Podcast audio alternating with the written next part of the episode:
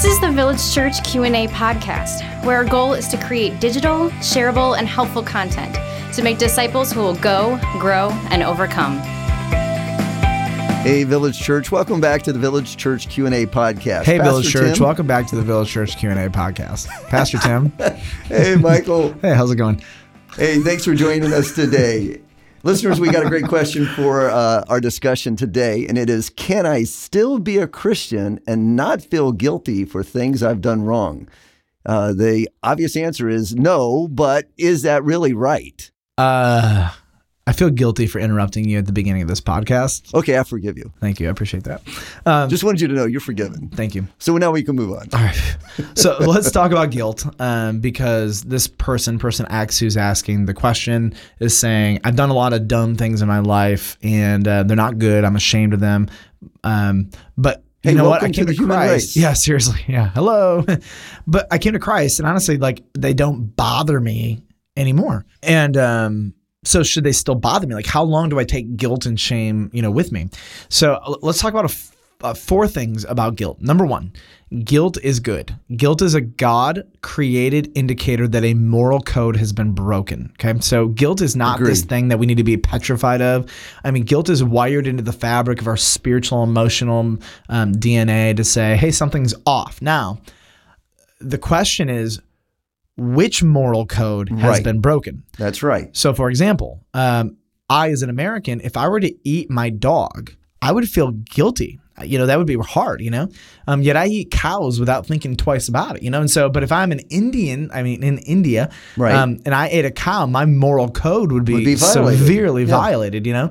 And so uh, there's an assumption here is that um, it doesn't necessarily mean that the moral code is the right objective moral code. It just means that every human has a moral code. And when that moral Right. code is violated, the natural human response that God has wired into us is guilt. So Mm-hmm. guilt is good. Guilt is an indicator that something is off or awry.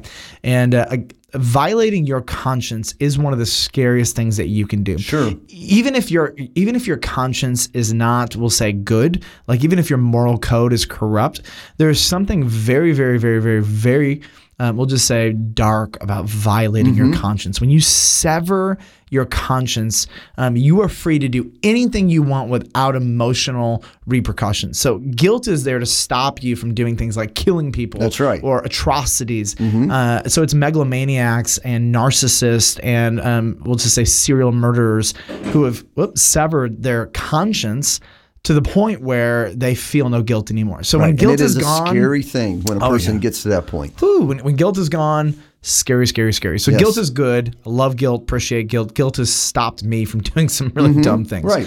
Um, so, but guilt is God created. It's good. It's a violation of a moral code. Uh, number two, guilt is not the Holy Spirit. That's true. That I mean, when people are like, the Holy Spirit really pressed on my heart, I'm like, no, that was guilt. That was guilt. That was guilt. The Holy Spirit is not an Sometimes. emotion, um, but the Holy Spirit uses guilt. Yeah. Um, the Holy Spirit loves to use this emotion to say, ding, ding, ding, ding, ding, ding, red flag, whatever, Right. waving in the air, red lights, somebody stop. Like, Yeah. you're about to do something that's going to cause irreparable harm.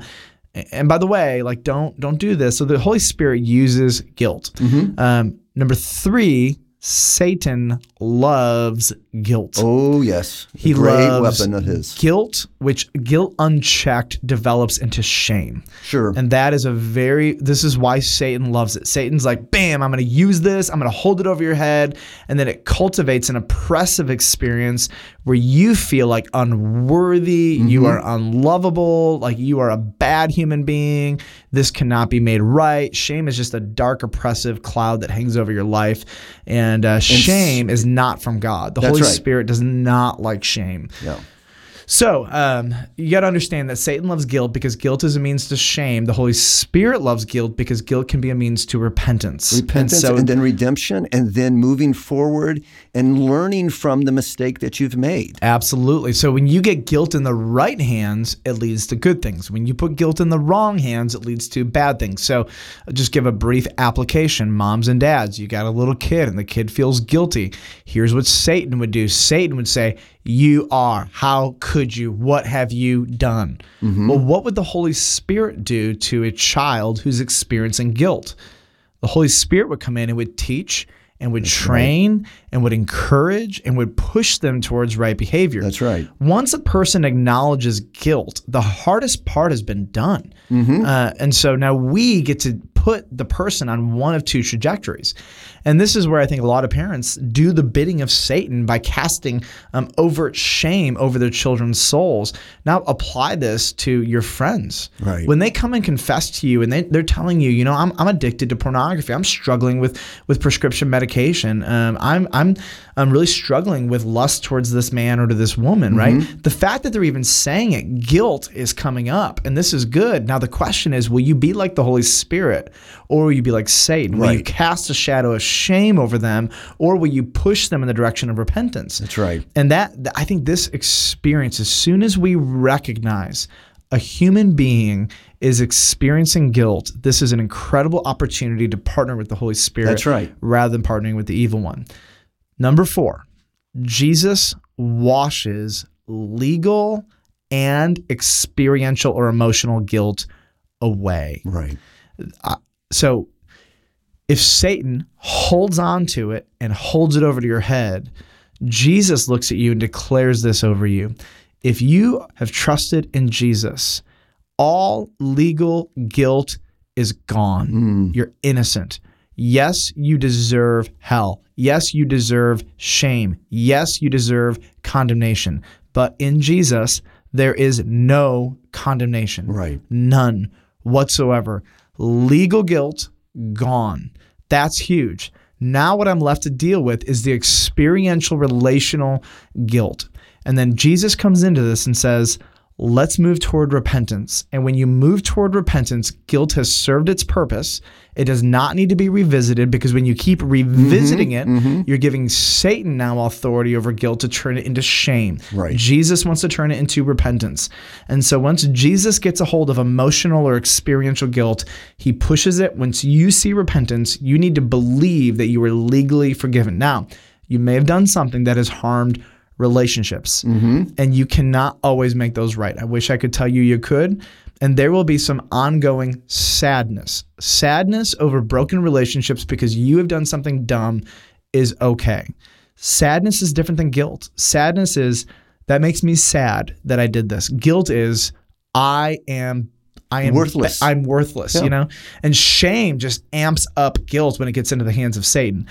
Uh, there are some experiences that I'm still sad over. I'm sad that I did it to the person. I do not carry with me guilt anymore over it. I'm just sad that it happened. And I'm definitely not going to give Satan the ability to shame me for it because Jesus has already declared me legally righteous and forgiven before him. That's right. And so I'll read you Hebrews um, chapter 10, verses 21 to 22. And this passage is really steeped in, in Jewish religious practices, so I'll help you understand it as we get through it. And since we have a great high priest over the house of God here, Jesus is the high priest, the house of God is the church. Um, originally, the high priest would have been the Jewish high priest in the temple, but those have been done away with, replaced, if you will. He says, Let us draw near with a true heart in full assurance of faith, meaning there's nothing holding me back from running into the Holy mm-hmm. of Holies to the Right. high priest, Jesus Christ, with our hearts sprinkled clean from an evil conscience and our bodies washed with pure water. And this sprinkling and this washing, there were ceremonial Jewish ceremonial rites and rituals. And maybe you were dirty or whatever, but the metaphor here is that you were being cleaned from all of the shame and guilt. And here's what Jesus does when you come to Jesus, he says, legally, you are forgiven, emotionally, relationally, you are cleansed, you are clean, you have been washed by the blood of Jesus, which you would think the blood of Jesus would make you dirty, but somehow it leaves your clothes sparkling white. So I'll take that any day. It's like the greatest bleach on the planet. So, um, I, guilt, good. Jesus gets a hold of guilt, moves it to repentance. Right. Satan moves it to shame. Go with Jesus every single time. Boom. That's right. That's right. And and Michael, I just as we were talking about this, I just think back to the very first example in the in the Genesis three account, mm. where Adam and Eve had sinned against God. Yep. Guilt came in, but it was satanic guilt. And what did they do? They ran and they hid from God. Yep. And that's what satanic or evil mm. guilt does, or human guilt does. Yep. Godly guilt drives us and, and brings us back to God, coming running back to Him, asking Him to forgive us and to restore us and to make us whole again and make our relationship right. Perfect, perfect illustration. Violated their moral code, God's word. Satan gets a hold of it, puts into their brain the lie that they're mm-hmm. unworthy and unlovable. They lie to God, run away from God, isolate themselves from God, hide from God, and yet God is pursuing them. And even though they are punished for their sin, God provides for them a covering That's right. and a promise that one day he will reconcile them back to himself. I, that, Tim, bam, awesome. Love that. Thank you for that. Well, listeners, thanks for joining us today. We appreciate you listening to us, and please do us three favors. Go to our church website, vcob.org, and submit a question by clicking on that link, Q&A podcast question. Second, share this podcast with a friend or a family member, or maybe someone who's just struggling with uh, being forgiven or forgiving themselves because God has already forgiven them. And then third, rate and review this podcast by going to the iTunes store. Please join us next time when we answer the question How do I learn to show interest in people even when people haven't shown interest in me? Awesome question. I can't wait to get to that one.